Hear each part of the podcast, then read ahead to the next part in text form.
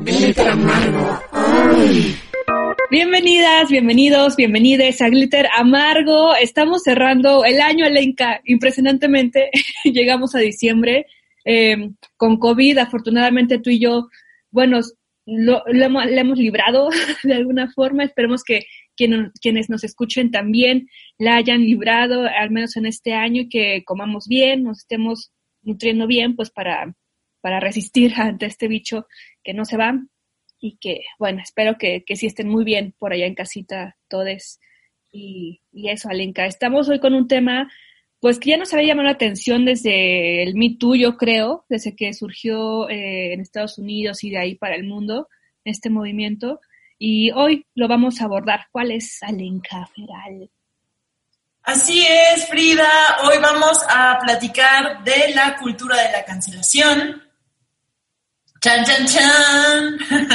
Este tema eh, que sí, pues estuvo muy en boga el año pasado especialmente, tuvo sus highlights, luego el COVID vino a, robar, a robar foco, pero, pero así es.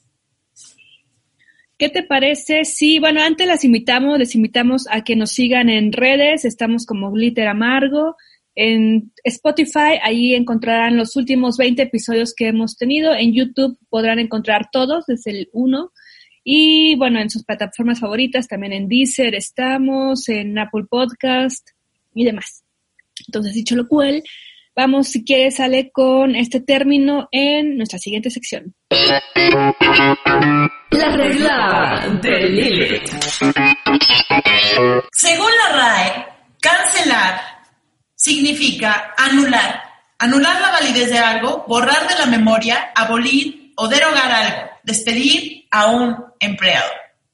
Y cultura de la cancelación es cuando alguien, generalmente una celebridad o compañía, es señalado por un comportamiento problemático, ya sea xenofóbico, transfóbico, sexista, etc. Y muchas veces es algo que pasó muchos años atrás. Usualmente esto sucede en redes sociales, y es boicoteado por un grupo grande de personas o incluiré bots. Esto puede enormemente impactar la carrera de una persona o compañía y a veces nada. Hay muchos debates sobre su efectividad.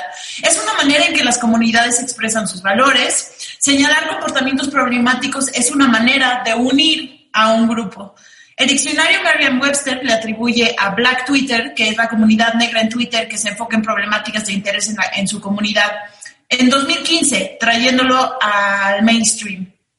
El 2019 fue un año enorme para la cultura de la cancelación y en el chart de tendencias de Google, la cultura de la cancelación surgió exponencialmente. Fue la palabra del año en el diccionario Macquarie, pero no es tan nueva. Una de las primeras veces que se usó masivamente fue en el 2016, cuando el hashtag Taylor Swift is cancelled, Taylor Swift está cancelada, se hizo viral cuando Kim Kardashian compartió un video de Kanye West alertando a Taylor Swift que iba a incluirla en una letra provocativa que hablaba de ella y Taylor Swift le agradeció, aunque después dijo que él no le había advertido y, y pues entonces de ahí se volvió viral este, este hashtag. Y ella dijo que estaban haciéndole, haciéndola quedar como una mentirosa, pero en el internet la gente la veía como haciéndose la víctima. Luego, también a Kanye West le tocó que lo cancelaran por apoyar a Trump. Y, y bueno, y luego a Kim Kardashian que le ha tocado ser cancelada muchas veces por apropiación cultural y una larga lista de canceladeces, pero puedes ser también cancelado, y esto prueba que también puedes ser cancelado por tus seguidores.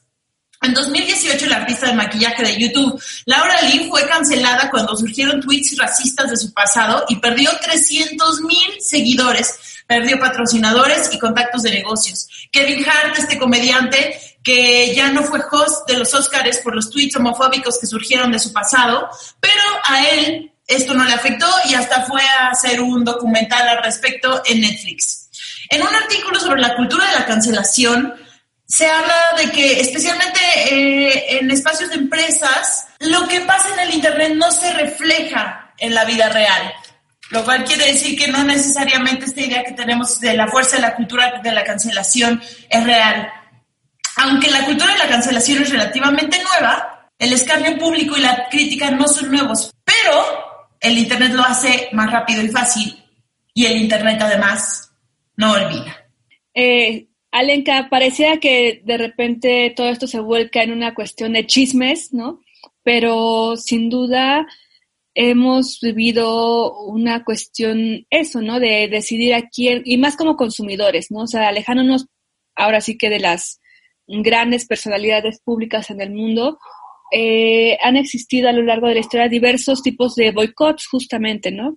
Hacia algún artista, hacia algún movimiento, hacia algún producto en general, ¿no? Hacia todo un sistema, por ejemplo, ¿no? Eh, recordemos la Guerra Fría o cuando justamente Rusia tenía súper cancelado todo lo que fuera capitalista y el capitalismo tenía censurado todo lo que fuera comunista. Entonces, realmente, históricamente hemos vivido estos procesos, ¿no? Sin embargo, como mencionas en las redes sociodigitales, pues esto tiene una gran explosión, ya que cualquier persona que crea una cuenta, si le echa ganas a hacer malo, puede dedicarse a hacer toda una campaña para derrumbar a alguien públicamente, un linchamiento social, justamente, ¿no? Entonces, y bueno, ¿cómo podemos remitirnos a esta cuestión del linchamiento, no? O sea, aquí en México tenemos noticias muy graves, muy trágicas, de cuando hay linchamientos en algunas zonas de la Ciudad de México o de algún estado, por ejemplo. ¿Por qué? Porque hay un enojo, hay un enojo tan fuerte y una creencia cero en la justicia que es vamos a hacer justicia por nuestra propia mano, ¿no? Y somos una comunidad y a ver, llévenos a todos, ¿no? Y es así como, y que me recuerda justamente eh, un cuento, ahorita le soy el autor, esta obra literaria que se llama Fuente Ovejuna, en la cual se comete una situación indeseada y todos dicen, ¿quién tuvo la culpa? Fuente Ovejuna. Y resulta que al final Fuente Ovejuna es todo el pueblo, ¿no? Entonces no podían saber a quién eh, darle los cargos porque pues toda la comunidad fue y, todos se apoyaban, ¿no? Digo, eso es un poquito desviándonos, pero e, es el sentido de por qué hay esta cultura de la cancelación actualmente de forma digital, ¿no? O al menos sociodigital, tan fuerte, ¿no? Porque ya no crees en que los medios te van a, van a hacer este super show, ¿no? Sobre alguna persona. Es como de, a ver, yo tomo las riendas y yo lo empiezo a cancelar, ¿no? Particularmente para varios movimientos como el feminista, ha funcionado, ¿no? Cuando se presentan casos investigados y demás de denuncia. Y en otras cuestiones, pues también, eh, como ahora tú lo mencionabas, en, en, cuestiones de la farándula y el espectáculo, pues se tiende a, a, ser más bien una cuestión donde hay ganancias, ¿no? Donde decían, este, mientras hablen mal o bien de ti, que hablen. Entonces, yo creo que también depende a qué círculo nos referimos para ir viendo qué tanto es este una cuestión de mercadotecnia, ¿no? O le estamos, o se le está ayudando para también eh, pues ser más popular, aunque negativamente, pero agarrar más popularidad. O en qué momento es necesario, por ejemplo, eh, a pesar de que Coca-Cola, por ejemplo, no es líder mundial eh, y Pepsi, Pepsi también, finalmente es una empresa que sigue teniendo grandes números, ¿no? en comparación al boicot mundial que ha tenido pues de por vida, ¿no? Por la cuestión de que es mala para los huesos o para, por la cuestión de, de explotación a sus trabajadores, de explotación al medio ambiente. Entonces, generalmente estas cuestiones de boicot siempre han existido de una u otra forma. El punto es el peso o la relevancia que, pues, que van a tomar, ¿no? Qué interesante todo lo que dices, Frida, sí, desde, desde todo lo que comentas de, de los boicots de Estado, porque generalmente los, es, me encanta lo que dijiste de la Guerra Fría y demás, porque tal cual, ¿no? O sea, como que la cancelación, no llamada de esta manera, pero tal cual es eso, ha sido reservada al Estado y a los medios tradicionales. Eh, ahorita que mencionaste lo de Coca-Cola, me hizo pensar, ahorita el Estado está un poco cancelando a Coca-Cola aquí en México con esta cuestión de las etiquetas de, de, de ¿cómo se llaman? Etiquetado de alimentos. El etiquetado de alimentos que te habla del, del exceso de, de, de, calorías o de sodio o demás, que de alguna manera sí está teniendo un impacto para ellos. Tanto es así que pues se sabe que Oxxo es el espacio donde más se compran Coca-Colas. Pero ahora ellos se están mudando a empezar a surtir de refrigeradores y demás tienditas pequeñas, porque ahora la clase media es la que probablemente vea esos etiquetados y más conscientemente ya no consuma. Y entonces es, son, es más bien esos otros espacios donde la gente, pues, ahora sí que tiene más, entre comillas, necesidad de Coca-Cola, ¿no? O sea, desde esta idea de decir, pues me cuesta tanto y me da energía, eh, que la seguirá consumiendo sin, sin cuestionarse tanto, ¿no?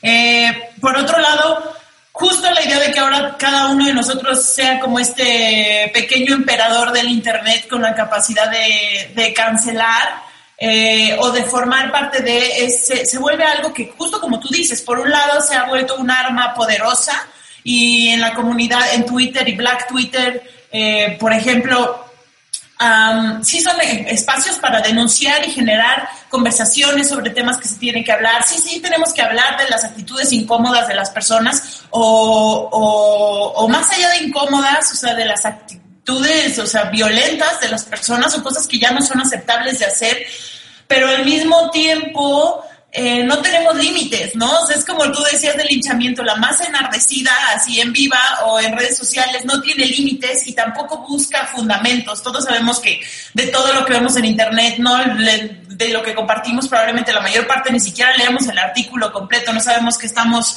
compartiendo y sin embargo nos atrevemos a, a, lanzarnos así, ¿no? Al ruedo como masa enardecida, porque pues esa es una característica de la masa enardecida ese. Sí, y tratados, se alenca libros, estudios teóricos, filosóficos, sociológicos, demás sobre la cultura de masas también se han hecho y es eso lo que tú dices, ¿no? Una masa es muy poderosa, pero también muchas veces, y como es enardecida, muchas veces ignorante de, de dónde están los límites, ¿no? De, de repente todo se puede descontrolar. Entonces, qué importante también lo que, lo que mencionas de, de los gobiernos y ahora con el etiquetado, porque es otro tipo de cancelación justamente y que en, este, en esta situación lo que se busca es que haya una reacción, ¿no? De esas empresas. Justamente la semana pasada, este, o al menos si lo están escuchando después de este programa en diciembre de 2020, el presidente Andrés Manuel López Obrador se reunió con, la, con Bimbo, Bimbo es una gran compañía de alimentos en México y para América Latina también. Me caen gordos porque son pro familia y demás, y bueno, frente pro familia y demás. Este, pero bueno, se reunió con ellos justamente para revisar sus fórmulas y todo lo que tengan que hacer para que, pues, al menos sus productos tengan menos, menos sellos, ¿no? Y puedan ser alimentos más sanos. Y es lo que se está buscando, ¿no? En general, cuando o bueno, no lo sé, cuando uno cansa, cuando uno o unes, por así decirlo, cuando hay una cancelación, es porque se busca un resultado, ¿no? En algunos casos es que esa persona sea destituida, que sea eliminada de su puesto de trabajo, que enfrente la justicia, ¿no? Cuando son cuestiones de corte, eh, pues ilegal, criminal. Pero en casos de la sociedad y de la moral y esas cuestiones, pues lo que se busca es una reacción donde la gente boicote, ¿no? Nada más como de te odio, te odio, te odio y, listo. Eh, yo no sé si ahí realmente hay una, hay una reacción, ¿no? Por ejemplo, lo mencionábamos en otros capítulos, Alenka, sobre la escritora de Harry Potter, ¿no? Eh, digo, solamente por la historia que ella vivió, de tener que cambiar su, bueno, de tener que censurar su nombre de mujer para poner sus iniciales y el apellido eh, principal para poder publicar, ¿no? Eso también ya hacía que uno admirara a esta persona, ¿no? También toda la historia que ha tenido. Y de repente se suelta con un comentario que para algunos fue de lo más obvio, como de, pues claro, si eres hombre y te vistes en mujer, te vestirás como quieras, pero eres hombre, ¿no? Y para otros, para es como de, no, lo que estás diciendo es como muy fuerte porque también estás segregando a muchas personas. Entonces, ahí ya es algo donde nos dividimos en una cuestión de la cancelación donde donde realmente no somos, pues sí, yo creo que realmente no somos nadie para decir tú no puedes opinar esto o lo otro porque finalmente es tu cuenta, es tu, es tu vida y es tu mente. Y lo que se exige más bien de una figura pública es que sea responsable, ¿no? De, de, de, lo, de las declaraciones que hace porque no solamente es un chiste sin, sin, o una declaración sin, sin afán de ofender, ¿no? No, sí tiene un peso, las palabras tienen un peso, tienen una intención y en ese aspecto, pues es lo que, al menos como figuras públicas, se debería de cuidar, ¿no? Hay la gente a la que justamente por eso dice, bueno, es mi, tengo una buena cancha, lo voy a hacer. Entonces, ¿cómo podemos ir viendo eso, Alenka? ¿Tú cómo, qué, qué piensas de ello, por ejemplo? Pues es justo es un tema muy complejo porque tiene dos vertientes, o sea, viene también un poco apegada a esta discusión de separar al artista de su obra, ¿no? O sea, cuando tú decides hacer arte de algún tipo, o, literatura, o sea, literatura, pintura, eh, cine, lo que sea, quiere decir que entonces cuando te estás exponiendo así, estás adquiriendo una responsabilidad moral o ética con el resto del mundo. O sea, si yo quiero ser una creadora, yo por ejemplo que me dedico a ello, eso ya quiere decir que voy a tomar una posición donde tengo que ser, um, por una iba decir políticamente correcto, pero va más allá de eso, porque lo políticamente correcto creo que no necesariamente es correcto. Pero sí entiendo, por ejemplo, discursos de odio y demás, lo llevo a otro nivel, pero al final, o sea, si yo me pusiera como en los zapatos de la gente, es decir, pues yo pienso lo que yo pienso, o sea, yo crecí de esta manera y esta es mi manera de pensar. Y mientras no estés incitando a la violencia y al odio, o sea, desafortunadamente creo que todos tenemos derecho a decir, pues lo que pensamos, mientras no sea justo llegar a esos límites de, violencia y odio, creo que sí, o sea, ni modo, o sea, no vas a, o sea, además de que no es por nada, Frida, pero ¿quién de nosotros no ha dicho una pendejada en el pasado? O sea, ¿quién de nosotros no ha sido súper, ha, hecho cosas desde el miedo o, el odio, que claro que después te arrepientes. El pedo es que el Internet no olvida nada y entonces algo que tal vez tú dijiste cuando eras adolescente, tenías 20 años o, o por pendejo, lo que sea, híjole, te va a seguir toda tu vida, ¿no? ¿Qué pasó también con, estamos hablando de personalidades como para que podamos identificarnos, ¿no?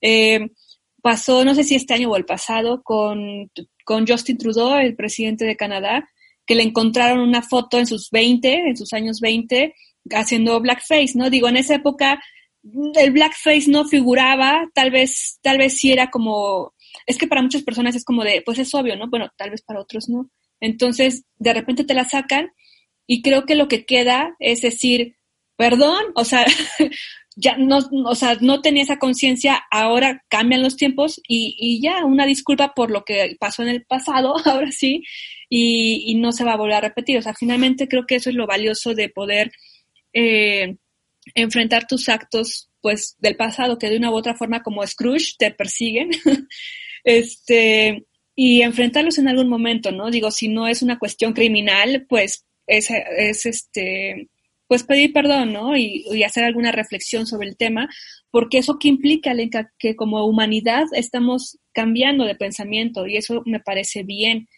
porque si no tuviéramos que cuestionarnos nada de nuestras actitudes humanas, pues sería como que estamos chingones todo el tiempo, ¿no? Entonces, si nosotros mismos, y que yo creo que nos ha pasado, les invito a que me nos comenten en redes si les ha pasado, que de repente ven sus películas de los años 80, de los 90, ven lo que el viento se llevó, una, un peliculón, ¿no?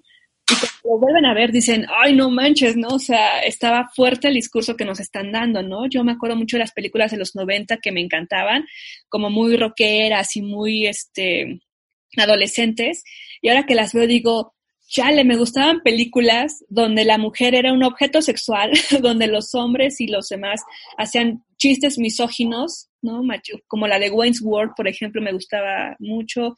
Mm, películas que dices, Charles, me formaron, o sea, formaron parte de mi infancia, de mi cultura sentimental, emocional, y ahora que las veo digo, pues no, no las dejo de querer, no las dejo de ver con cierta nostalgia, pero estoy entendiendo que eso que yo veía, pues actualmente ya está mal. Qué bueno que estoy evolucionando, qué bueno que estoy cambiando mi pensamiento. No voy a quemar la película, bueno, en mi caso no la voy a quemar, la voy a tener ahí y de recuerdo y demás serían chistes locales tal vez en mi, en mi familia, ¿no? Disney, por ejemplo, ¿no? Con mi hermana, ¿cuántos chistes locales no tenemos de los diálogos de las películas de Disney?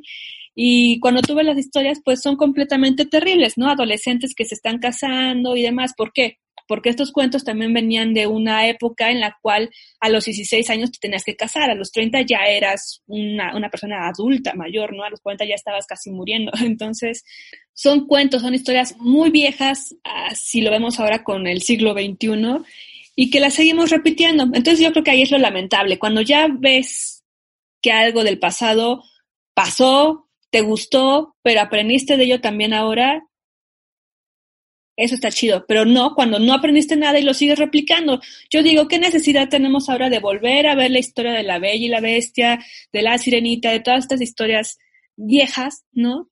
Eh, pero ahora con personas. No, o sea, de verdad nuestra cabeza humana ya se cansó, ya se acabaron las historias que tenemos que hacer remakes de todas ellas.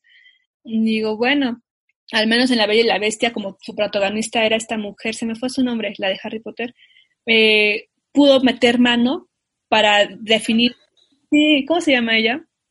Emma Watson. Emma Watson. Ella es feminista, ¿no? Entonces, afortunadamente, ella pudo definir más su personaje en La Bella y la Bestia, decir, yo soy inventora y demás, ¿no? Bueno, está chido, pero finalmente son historias que yo creo que podemos ya dejar en un pasado, verlas con nostalgia y hacer nuevas, ¿no? Yo creo que son patadas de ahogado de una estructura patriarcal. Visto de una manera poética, es como querer colgarte con las puntitas de las garras como el de Rey León. Antes de caer al abismo, así de que se va a caer. Ay, no, a mí sí me daba tristeza esa parte, pero perdón por hacer eso. Este, respecto a lo que dice sobre lo que es aceptable y ahora no, es muy interesante porque en muy poco tiempo como humanidad hemos vivido dos, dos transformaciones y dos cambios de paradigma que pocas generaciones han vivido en su vida. O sea, el Internet, por un lado, que nos vino a entregar toda la información que no teníamos antes y por lo tanto nos hace mucho más woke o conscientes, ¿no? O sea, de, de, las cosas que eran aceptables antes y que no, sobre poder explorar eh, la munda en todos los aspectos, desde el feminismo hasta lo que sea. Y por otro lado, el COVID, ¿no? O sea, lo que eso también viene a, a hacer, cómo nos va a transformar como personas, es algo que... Y ahora sí que, porque viene entrando la era de Acuario, para quienes para quienes me entiendan a qué me refiero con esto, que empieza de hecho el 21 de diciembre, ahí aviso. Em, pues nada, o sea, justo porque estamos con esta oportunidad de tener tanto conocimiento y de transformarnos de esta manera, no podemos querer castigarnos por, por quién fuimos. O sea, creo que el gran peligro de la, de la cultura de la cancelación, o sea, son dos cosas. Tanto que no, o sea, tanto que te hace sentir a ti como persona, que ya porque ayudaste a cancelar a alguien y lo dejaste de seguir y pusiste en Twitter el hashtag, entonces tú ya hiciste algo respecto a este tema de la homofobia, de la transfobia, eh, del sexismo, ¿no? Sobre el personaje que lo haya hecho. Sí, a huevo, ya hice algo y estoy transformando el mundo. Y aleja el problema de la pregunta central que es, a ver, no es esta persona en sí, es el tema de la de la, del, de la, mm, del racismo. O sea, que, o sea, no es él que sea racista, es el racismo de dónde viene. Eso va a seguir sucediendo. Tenemos que centrarnos respecto al tema y no a la persona porque eso no arregla nada. Además de que eso no abre la conversación, la cierra y esas personas que son canceladas no tienen la oportunidad de volverse mejores personas, de aprender de sus errores y readaptarse a la sociedad porque quedan apestados y excluidos. Y no lo estoy hablando en tema de celebridades, sino muy en la cancelación porque digamos que hay dos, dos, dos formas que me imagino ahorita, que es que sí, la de la celebridad y de seguidores masivos, que a ellos veces, pocas veces les afecta y hablaremos de, de un ejemplo que es Harvey Weinstein más adelante, sino yo me refiero a la cancelación de las personas normales, en las en la, la, a mí la que se me hizo más fuerte a la hora de esta investigación y creo que es importante que tomemos en cuenta es la cancelación que se hace los niños en las escuelas y los adolescentes. Esa creo que es la más peligrosa, esa es la que más nos debe preocupar, es la más violenta. Y también en tus espacios de trabajo, si tú trabajas en una empresa de tal y de pronto surge algo que te cancelan, que no sabes si es con fundamentos o por algo que dijiste o, o acusaciones que surgen generalmente de varios años atrás, pues a la hora de cancelar a alguien solo genera un resentimiento muy grande y es muy poco probable que esa persona vaya a aprender y no se abre la discusión respecto a, a lo que es el problema, ¿no? Free. Cañón, no manches. Yo viví una cancelación laboral. ¡Oh, no me digas! Cuéntanos. Glitter amargo.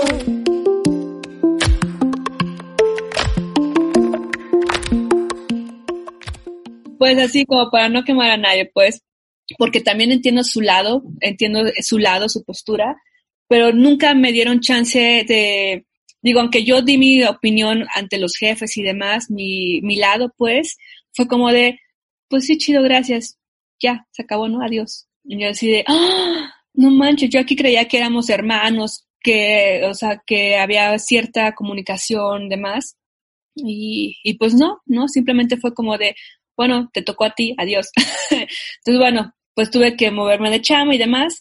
Pero es eso, ¿no? Justamente ante alguna actitud que hubo en algún momento, todo el mundo del otro lado te empieza a, lanzar indirectas o cuando te enfrentas a, la, a, la, situación, es como de, ¿what? ¿No? ¿Esto cómo, qué, cómo, cómo? Y ya te empiezan a, a interrogar y demás. Das tu opinión, pero aún así tu opinión ya vale, ya vale nada, ¿no? Porque ya hay una decisión, ya, ya, ya hay cartas sobre la mesa y aunque me des tu punto de vista, tu historia, no importa, yo ya tomé una resolución. Entonces, pues bueno, eso es como lo que mencionas, ¿no? Ya en terrenos humanos, aquí entre nosotros que trabajamos todos los días y demás, pues es eso, ¿no? Y entre los niños, qué importante tema, Lenka, porque justamente, digo, adolescentes, niños, infancias, pues, este, es bien importante porque cuántos temas, digo, a mí me sorprende mucho y que en las películas es como hasta el cliché de que el niño llega de la escuela y ¿cómo te fue? Bien. Y el papá, ah, chido, o la mamá, ah, chido. Es como de, ¿what? Realmente, realmente sí hay muchas personas que somos, bueno, digo somos como por generalizarnos, ¿no? Que en ese sentido, ¿no? Cuando, en vez de decir, a ver, cuéntamelo bien, ¿no? ¿Por qué? Porque si recuerdan sus adolescencias o sus yo, yo era un poco rara, pero porque yo decía, ¿por qué no van con el papá o la mamá o el director y le dicen y ya se arregla, ¿no? en mi mente. Yo así pensaba, pero sé que no es la norma, sé que cuando hay un pedo, no quieres hacer eso, o sea, son las últimas personas a las que quieres recurrir porque justamente se van a burlar de ti, te van a decir cosas. Aquí entran los terrenos del bullying, ¿no? Del acoso en las escuelas, de toda esta violencia. Y, y eso, ¿no? O sea, imagínate, que por no hacer alguna práctica de riesgo peligrosa que atente contra tu estabilidad, salud, integridad física, ya estás el apestado, ¿no? En, en, un, en un colegio y de ahí se venga toda una cadena de, de acoso. Yo, viví también, o sea, yo fui una persona muy buleada en mi infancia, o sea, fui muy, muy segregada, viví cancelación casi literal como de quién vota porque perdonan a Lenka y quién no, y así tal cual en un auditorio como que levantando la mano quién sí me perdonaba y quién no. Este, y me afectó muchísimo, o sea, tan es así que creo que sigo viendo las consecuencias de mi paranoia de pronto social de eso, pero no puedo imaginar lo que hubiera sido para mí eso si hubieran existido las redes sociales. O sea, estas cosas desembocan en suicidios y yo lo entiendo perfectamente de un niño y un adolescente. O sea, un adolescente más que nada. O sea, es algo terrorífico porque la red, o sea, y los niños son crueles y son muy irresponsables y las redes sociales y de por sí como adultos no lo somos, o sea, los niños de que ahora yo lo veo, ¿no? O sea, de que se pasan por WhatsApp la foto cagada del buleado de la escuela y la, o sea, no, no, no, o sea, es algo que me rompe el corazón nada más como de, ay, me da mucha angustia de pensar en esta situación que pasan los niños justamente por, por la pues porque pues los niños son así, o sea, el, bullying es algo que no sé si se puede erradicar tal cual o es parte de, de, algo que pasa, pero las redes sociales lo vuelven algo muy, muy violento, muy peligroso, me atrevería a decir. Sí, es donde uno como adulto debe de, pues ya no son los años 50, 40 tal vez, ¿no? Donde te conformabas con el, ok, todo bien, todo bien, chido. es como de tenemos que, que saber dónde están nuestros hijos, ¿no? Saber en qué grupos están, por ejemplo, ¿no? ¿Cuántos grupos no hay ahora de WhatsApp, de Telegram, Facebook, donde hay pedófilos, donde se comparten estas rueditas que tú dices, ¿no? De fotografías de todo tipo, ¿no? Desde el abuso a una compañera, a un compañero. de todo tipo y, está la burla, ¿no? Y de ahí toda la cancelación. ¿Cuántas películas no existen ahora de adolescentes justamente que han vivido cancelaciones, ¿no? Por, por eh, vergüenzas, humillaciones sociales. Y, y muchos adultos se ven así como de, bueno, pues es tema de, adolescentes, ¿no? Y es como, no, no, no, o sea, son personas, son personas que en algún momento van a ser adultos también, adultas, adultes, y, y tendrán que enfrentar un mundo, yo creo que pues mucho más hiperconectado del que nosotras estamos ahora. Y por eso tenemos, es nuestra, retomándolo la cancelación, es nuestra labor, ¿no? Como saber desde dónde ver, yo creo, las cancelaciones o cualquier síntoma de, o fiebre de querer hacer algo en redes, ¿no? Para afectar a alguien más. Sí, porque de pronto eh, lo que sucede con la cultura de la cancelación es que basamos nuestra moral en la coherencia política y moral de alguien más y anulamos nuestra propia práctica ética. Y esto podría ser un, un buen pretexto para, para, nosotros volvernos más conscientes de decirnos a nosotros mismos, a ver, yo, yo, ¿cuál es mi, qué opino yo al respecto? ¿Cuál es mi práctica ética? ¿En qué consiste? ¿En por qué estoy, qué me motiva a hacer las cosas y hasta, y hasta qué punto, y hasta qué punto estoy dispuesto a investigar y aprender? Una de las razones por las que yo le entré al feminismo, aquí les cuento, y porque me empecé a cuestionar muchas cosas respecto a, a, a, al feminismo y mi propia práctica ética, fue que hace, en el 2018 creo que fue, una conocida mía, cuando estaba muy de moda el hashtag MeToo, músicos mexicanos y demás, eh, y, la gente estaba posteando cosas sobre abusos, violaciones, eh, las mujeres. Eh, sobre ciertos músicos que había unos que son terribles, ¿no? Que veías así muchísimas, este, que los quemaban muchísimas personas públicamente y demás. Esta, esta mujer me dijo, oye, necesito que compartas, por favor, eh, mi caso, ¿no? Y en el momento yo pensé que éramos como muy amigas, yo no estaba muy adentrada en el tema, eh, pensé que era como de aquí nos apoyamos entre mujeres y sí, claro, si tú me lo pides yo lo voy a hacer, como que sentí esa responsabilidad. Y tal cual su caso era a grandes rasgos como de conocí a esta persona en Twitter en tal época y empezamos a hablar y no me dijo que tenía novia y luego empezamos a salir y me dijo que tenía novia, pero yo decidí jugar con fuego, entonces eh, seguí teniendo una relación con él, pero pues siempre era como muy este, grosero y recuerdo que alguna vez él me decía que siempre ya iba a dejar a su novia y no la dejaba y un día me dijo, sí, eso ya terminó, eso ya fue. Y un día estábamos a punto de coger y yo y sonó el teléfono y era su novia y le dije, no que, no que habías terminado con tu novia y él me dijo, pues te vale verga. Y luego un día estábamos en una fiesta y llegó su novia y llegué yo y él empezó a gritarle a su novia y a ser súper grosero y demás. Y, y, y, y, a grandes rasgos el, el, testimonio era ese, ¿no? Y yo lo compartí, la persona uh, contra contra quién era el testimonio, yo lo conocía, no era una persona que me agradara, especialmente la verdad me parecía una persona un poco desagradable, pero nada más, ¿no? Y lo compartí y después me quedé muy perturbada respecto a lo que hice, porque dije, este tipo es un patán, ¿sabes? O sea, ese es un patanazo, sin duda, pero por eso lo voy a meter en la canastita de huevos con los abusadores y los violadores, o sea, para esto es mi tú, ¿no? Para decir que alguien es un y lo meto en esa canasta y yo no sé qué consecuencias tiene esto. Yo lo compartí con ese hashtag y luego si lo buscan más adelante para darle un trabajo o no, yo no sé si se van a poner a registrar la declaración de esta persona o si se van a basar en que, ah, no, tú también estás en la lista, bye, ¿sabes? Y me quedé muy perturbada y me sentí muy mal al respecto porque o sea, no hubo ahí, ¿dónde quedó mi propia práctica ética en el sentido de que no era, para, o sea, no, eso no aplicaba para esa situación? Y yo por sentir que era parte de, por apoyar a esta persona, sentí algo que después eh, postear al respecto de, corregir cómo me sentía, pero pues lo hecho ya estaba hecho, ¿sabes, Free?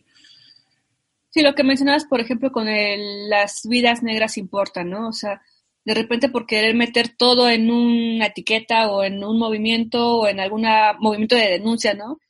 Eh, metemos todo y realmente los casos que, que, necesitan los reflectores y ser atendidos se pierden. ¿Por qué? Porque hay denuncias, pues, como digamos, de que no tienen tanto que ver con, con lo principal, ¿no?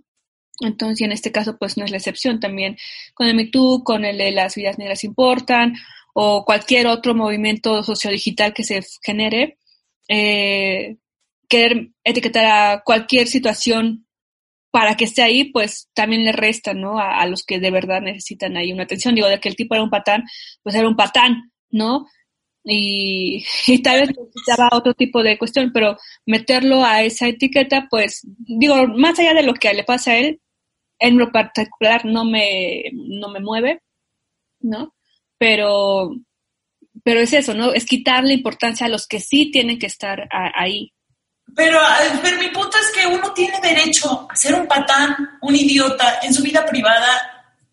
No tiene por qué nadie venir a quemarte públicamente por eso, ¿sabes? O sea, todos tenemos la posibilidad, bueno, esto es algo que me gustaría platicar contigo y saber qué opinas o qué opinan ustedes. Eh, pues sí, yo creo que todos tenemos la, capacidad de ser este, desagradables personas, ¿no? En algún momento y de decir alguna pendejada y demás. Y no sé si, si ya, ya escalarlo a esa red de escarnio público, eh, no sé si está bien.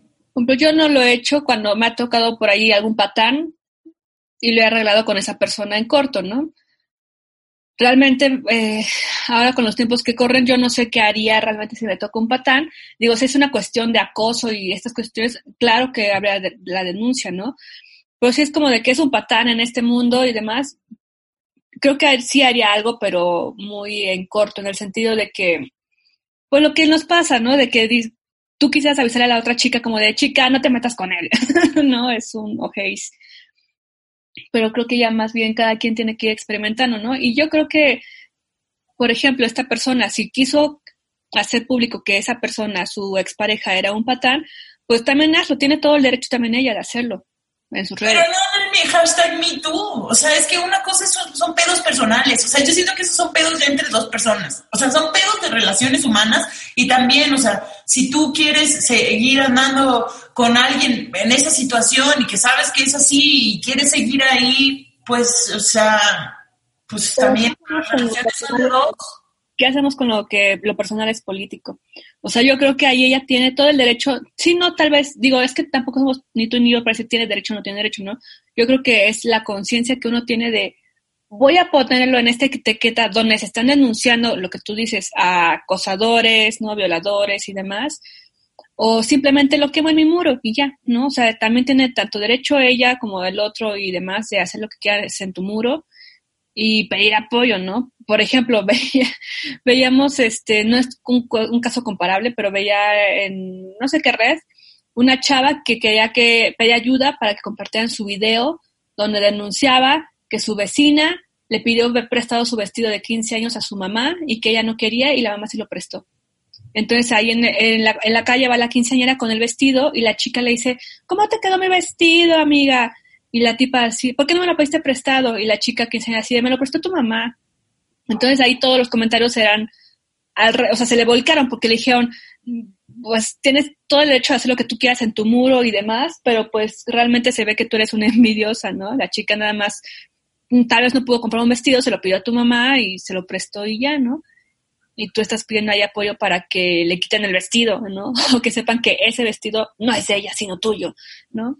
Entonces, digo, las redes se pueden utilizar de la forma que quieras y cada uno tiene el derecho de poner lo que quiera. Ya de ahí es las consecuencias que va a haber. Pues sí, el, problema es que siento que somos este, muy selectivos al respecto y también siempre estamos muy buenos en redes sociales para ver hacia afuera y nunca muy conscientes de nosotros mismos, ¿no? O sea, como que estamos a favor de cancelar ciertas cosas pero otras no, hay problema, ¿no? Y, y, también a veces es como de, ay, no, pues yo no voy a cancelar esto hasta que ustedes cancelen tal cosa, ¿no? Es como, es como que, como es lo que decía Chauvin, ¿no?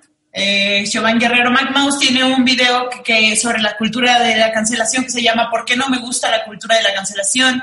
que les recomendamos eh, mucho ver, porque es una mujer muy brillante eh, pues es como anular nuestra propia práctica ética, decir, pues yo no voy a, es como si yo no voy a cancelar el racismo hasta que tú no canceles eh, la misoginia y el sexismo. Y es como de, pues no, o sea, una cosa no necesariamente está anulando a la otra ahí, ¿no? O sea, ¿cómo podemos ser tan selectivos también a la hora de, de cancelar a la gente, ¿no? Porque cancelar siempre es a una persona en especial de un cierto grupo.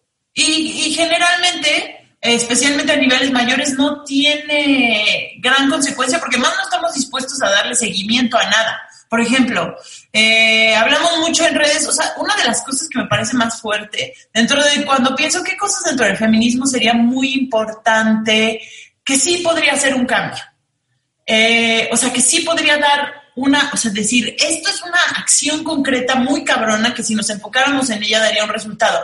Y estaba pensando, por ejemplo, en el juez que dejó ir no solo al CEO de Amazon que mató a su esposa con un bat, sino a muchísimos otros casos de mujeres eh, que fueron también asesinadas. Eh, hablamos un tiempo de ello y pusimos un hashtag sobre el juez, cinco minutos, y después eso se acabó, pero yo creo que una de las acciones más cabronas que podríamos hacer dentro del feminismo es decir, a ese güey vamos a tirarlo, ¿no? O sea, como dentro de la cultura de la cancelación, decir, a ese juez, si nosotros lográramos tirar a ese juez, eso sí sería una, un, un no sé cómo decir statement político, como una, una declaración política muy poderosa, ¿no? O sea, como que ahí creo que sí valdría la pena buscar o sea, de que lo corran, pues, o sea, de que lo quiten del juzgado, que es algo además muy cabrón y muy difícil. No sé qué opinas, Frida. Sí, digo, definitivamente lo que retomábamos de los muros, lamentablemente, y así es la democracia, de, y más a los muros digitales, ¿no? Son, tú eres libre de poner lo que tú quieras. Hay asesinos que han publicado ahí cómo hicieron sus fechorías, ¿no? Eh, hay uno, hay personas que de día a día comparten cómo se sienten o ponen, hoy rompí con una relación muy importante. Es como de, hay personas que dicen, ni me interesa saber esto, ¿no? Hay gente que dice, sí, porque a través de ahí me entero cómo estás, ¿no? Entonces, yo creo que ya depende de cada una de nosotras, de las personas, saber para qué utilizas tus redes sociales, para quemar, para difamar, para hacer tu diario personal, es, es la responsabilidad de cada una y eso, ¿no? Con el autoconocimiento. Digo, si voy a quemar a alguien donde yo misma me estoy quemando porque yo también hice prácticas pues poco éticas, pues ahí también se va a ver la situación, ¿no? Eh, o sea, finalmente de que va a haber un equilibrio, va a haber un equilibrio, ¿no? Porque tú mencionas de esta chava, ¿no? Que ella misma acepta que jugó con fuego y demás, o sea, que se metió con un hombre en pareja y demás. Entonces, bueno, ahí yo creo que queda en la conciencia de cada uno de nosotros, de nosotras, pues saber qué hacemos con nuestras redes, ¿no? Ya que no somos las grandes figuras públicas, pero somos personas, somos personas que tenemos una comunidad, pequeña, mediana o lo que sea, tenemos una comunidad que nos está mirando y que nosotros también estamos mirando hacia ellos. Entonces, yo lo que mencionábamos en otros programas de cosas digitales, es pensar que una red social o sociodigital es inocente, pues ya sería muy ingenuo, ¿no? Muy naif de nuestra parte. Tenemos un espacio público y ahí es donde tenemos que saber para qué lo usamos, cómo lo usamos y quién lo puede estar ahí cachando, ¿no? Yo al menos cerraría como en ese aspecto y lo demás que dices de grandes figuras, pues es bien importante, ¿no? ¿Qué pasó con este, el productor, que justamente, ¿no? El productor de cine, el hollywoodense, o con este Epstein, ¿no? Justo te iba a comentar del caso de Harvey Weinstein, porque por lo que decías, sí, creo que lo que mencionas de cómo utilizamos nuestras redes sociales, tal vez hasta me atrevería a decir que, que la cancelación tiene mucho más efecto en tu, eh, eh, a pequeña escala, ¿no? Que cuando, que cuando es lanzada hacia una figura tan grande como como Harvey Weinstein, en el sentido de que sí causó mucho alboroto en el momento y demás, pero al final, ¿qué pasó con Harvey Weinstein? Lo que pasó con Harvey Weinstein es que llegó a, acuerdos, ¿no? Respecto a las demandas que tenía, ni siquiera pisó la cárcel y se le vio eh, recientemente en un evento de artistas jóvenes, donde una comediante eh, tomó el escenario, bueno, tenía su, su, show y lo señaló y habló mal de él y luego una amiga de ella lo confrontó él personalmente y a ellas las corrieron del evento, ¿no? O sea, ellas las corrieron del evento. Es más, el lugar donde fue hecho el evento y estas mujeres fueron las que fueron canceladas por estar hablando mal de Harvey Weinstein, ¿no? Entonces ella está como si nada y pues nada, nada más eso. Qué fuerte, ¿no? Y con este hombre súper amigo de Trump y toda una clase política, Epstein, ¿no? Que terminó, que lo suicidaron en la cárcel de alta seguridad ante suicidios. Ah, sí. Sí, sí, sí, es, ese tipo también, em, que hasta le hicieron su documental de Netflix. Pero sí, Frida, entonces eh, creo que lo que terminaríamos por decir es que la cultura de la cancelación, pues es un arma que de pronto nos aleja un poquito de la, de la conversación real que tendría que ser sobre el tema y menos sobre el individuo, ¿no? Y creo que de pronto cuando nos enfoca más, na- nada más en cancelar a las personas, o sea, yo creo que es muy importante que, que tengamos estos debates y que se hablen públicamente y que se pueda eh, utilizar las redes sociales como una, y Twitter en especial como un espacio para, para, para denunciar.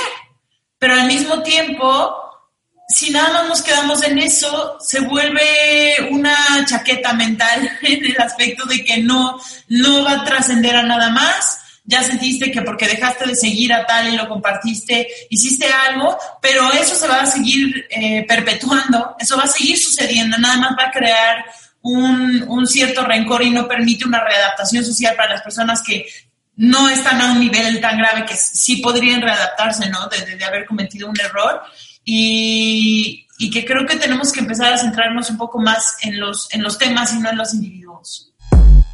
Glitter amargo. Sí, qué importante porque aquí se divide la, la, la, justamente esa cuestión, ¿no? Podemos separar al artista de, de su arte. Tú en este caso mencionas que, que sí hay que diferenciarlos, ¿no? Yo estoy en la mitad, la verdad. Creo que no se puede eh, de ciertas formas. Eh, o sea, yo creo que tienes que evaluarlo, evaluarlo por caso. Y en ese sentido, eh, nos ha pasado, ¿no? Digo, cuando no sé, es que hay que evaluarlo justamente desde vernos y reconocernos cuál es nuestra realidad, ahora sí que realmente, ¿no? Pasa, por ejemplo, en el mundo del espectáculo y el chisme, ¿no? Si, si, si nosotros vamos a cancelar, en teoría, desde nuestra postura como espectador o como fan, pues es un poco extraña, porque si somos parte de un, de un club de fans muy fuerte, pues tal vez sí haya un gran efecto, ¿no? Porque es todo un club el que te va a hacer una cancelación. Pero si soy yo que estoy viendo la televisión o leyendo una revista, pues realmente que ponga mi hashtag o lo que sea en redes, más bien va a aumentar al chisme, ¿no? Más que tener una acción de facto. Yo en esos casos, por ejemplo, ¿qué tengo yo que hacer contra lo que pasa con Polanski o con Woody Allen? Pues realmente más allá de lo que yo diga o no en redes, va a servir para nada más para aumentar ahí el número de, de hate, ¿no? Creo que lo que yo podría hacer desde mi postura como consumidora tal vez es dejarlos, dejarlos de comprar, dejarlos de consumir un boleto de ticket para el cine, más allá de hacer todo un escándalo en redes. Es lo que yo he optado, la verdad. Tengo muchas películas justamente de Roman Polanski que me encanta, o sea, y es lo que es la evaluación, autoevaluación que yo hago en mi, en mi vida, ¿no? En mis gustos eh, toda la obra literaria que he leído en esta historia, como a muchos de ustedes les ha pasado, sí la mayoría son hombres y sí la mayoría son hombres súper extraños, ¿no? Entonces, que eso a mí me hace hacer una revisión, ¿no? De qué he estado consumiendo y perdón, no lo voy a, o sea, no lo voy a borrar de la nada porque son cosas que estimo, que valoro y las tendré aquí en lo particular, en lo personal, pero ya no voy a contribuir a seguir consumiendo eso. ¿Desde qué nivel? Pues desde el pequeño que tengo de comprar o no comprar un, un, boleto de taquilla. Me encanta lo que dices. Estoy totalmente de acuerdo contigo. Y ahora que mencionas eh, lo del poder de los fans, eso me hizo pensar en los fans de BTS, los ARMY. Los ARMY de BTS son un fandom con un poder cabroncísimo. No recuerdo ahorita el caso que, que ayudaron a... O sea, es una masa tan grande que no recuerdo ahorita el caso que ayudaron a, a mover en redes so sociales y realmente hicieron una diferencia, pero lo que sí me acuerdo es que hace poco por el coronavirus cancelaron los conciertos en Seúl de BTS por las preocupaciones y muchísimos de los fans eh, decidieron donar el reembolso de sus boletos para la prevención del coronavirus, para ayudar a, la prevención del coronavirus. Entonces también es un fandom que es, los ARMY son, un, son unos fans con una conciencia muy interesante, ¿no? O sea, como proactivos. Digo, justamente como es una gran masa de fans, o sea, creo que pueden ser movidos de un lado para otro conforme sus ídolos eh, les pidan, pero pues es muy interesante las conversaciones y los movimientos sociales por Internet que se están generando eh, a través de fandoms como el suyo. Entonces eso se me hizo muy chido. Está muy chistoso, digo, o cañón, mejor dicho, porque mmm, yo en temas más que de chavos y cosas así en la prepa justamente eh, era más de estar en clubs de bandas, ¿no? Y esas era, y como éramos de los clubs más fuertes, justamente tienes citas con la disquera, donde te dicen, tienes que estar marcando las estaciones, ¿no? Para pedir el hit, para pedir el hit, tienes que irte a tal escuela para repartir tantos volantes. Y tienes, o sea, es una chamba no pagada, pero te la pagan como eres menor de edad y fan, con discos, ¿no? Preventas de exclusivas, te hacen regalitos de la disquera, o sea, como que te alimentan también ahí, ¿no? Tu gusto por la banda. Emitan grits chidos, entonces, eh, como adolescente lo haces, ¿no? Y, ya de repente en las estaciones de radio te decían, ya sabemos que son del club, ya no marquen, por favor, ¿no? Entonces, pues sí, así como hay club de fans para bandas, lo que sea, hay bots, ¿no? Y hay comunidades para bien y para mal. Y entonces ahí es donde uno debe de tener su crítica de decir, a ver, ¿qué estoy haciendo? ¿No? ¿Lo estoy haciendo por seguir a, a toda la masa o lo estoy haciendo porque es algo que me molesta muy particularmente, ¿no? Yo que he estado en movimientos, por ejemplo, de los derechos de los animales desde los 15 años y demás, es algo que está presente, ¿no? O sea, siempre es eso, o sea, no, y lo que te critican de, pero es que tú eres uno, no vas a cambiar el mundo, ¿no? Pues tal vez sí, yo solita no voy a cambiar el mundo, pero en mis acciones, al menos en mi círculo cercano, lo puedo estar haciendo, ¿no? Y de ahí puedo que otra persona se sume o no, ¿no? Entonces, desde ahí, yo he estado en campañas, por ejemplo, de boicotear productos que experimentan en animales, eh, productos que deforestan los bosques, eh, en, ¿cómo se llama? Bueno, particularmente los bosques que cultivan la palma, donde se extrae el aceite de palma, ¿no? Donde hace que todos estos animales que viven en, esa, en ese ecosistema pues se quemen, ¿no? Sus pieles se queman y demás. Bueno, son muchas cosas a las que yo estoy en boicot, ¿no? Pero no estoy ahí, o sea, como eh, no sé, gritándolo a los cuatro vientos o qué sé yo, eh, más bien lo hago en mis acciones del día a día de no consumirlo. De no consumirlo, si lo consumí un día, pues ya quedó en el pasado, pero en mi presente no, no consumirlo, ¿no? Y es como lo más efectivo que yo, desde mi ser fría salivar, lo puedo hacer, ¿no? Más allá de estar entrando ahí en chismes o qué sé yo, de polémicas. Entonces yo creo que es la reflexión que podríamos tener. Por ejemplo, ya como retomar otros ejemplos, con mujeres particularmente, tenemos a esta cantante, se me su nombre, pero déjalo, lo tengo aquí, esta, ¿cómo se pronuncia? Sinead O'Connor. En los 90 hizo una protesta en uno de sus conciertos para, pues justamente contra la iglesia, ¿no? Rompió la foto del Papa en turno y lo acusó de pedraste y demás. Y el mundo la canceló, la canceló, la canceló ya no tenía giras, ya no tenía álbums, ya no tenía nada. Su carrera se vino a pique porque un mundo católico no pudo con ella y más bien sí pudo con ella y la canceló, ¿no?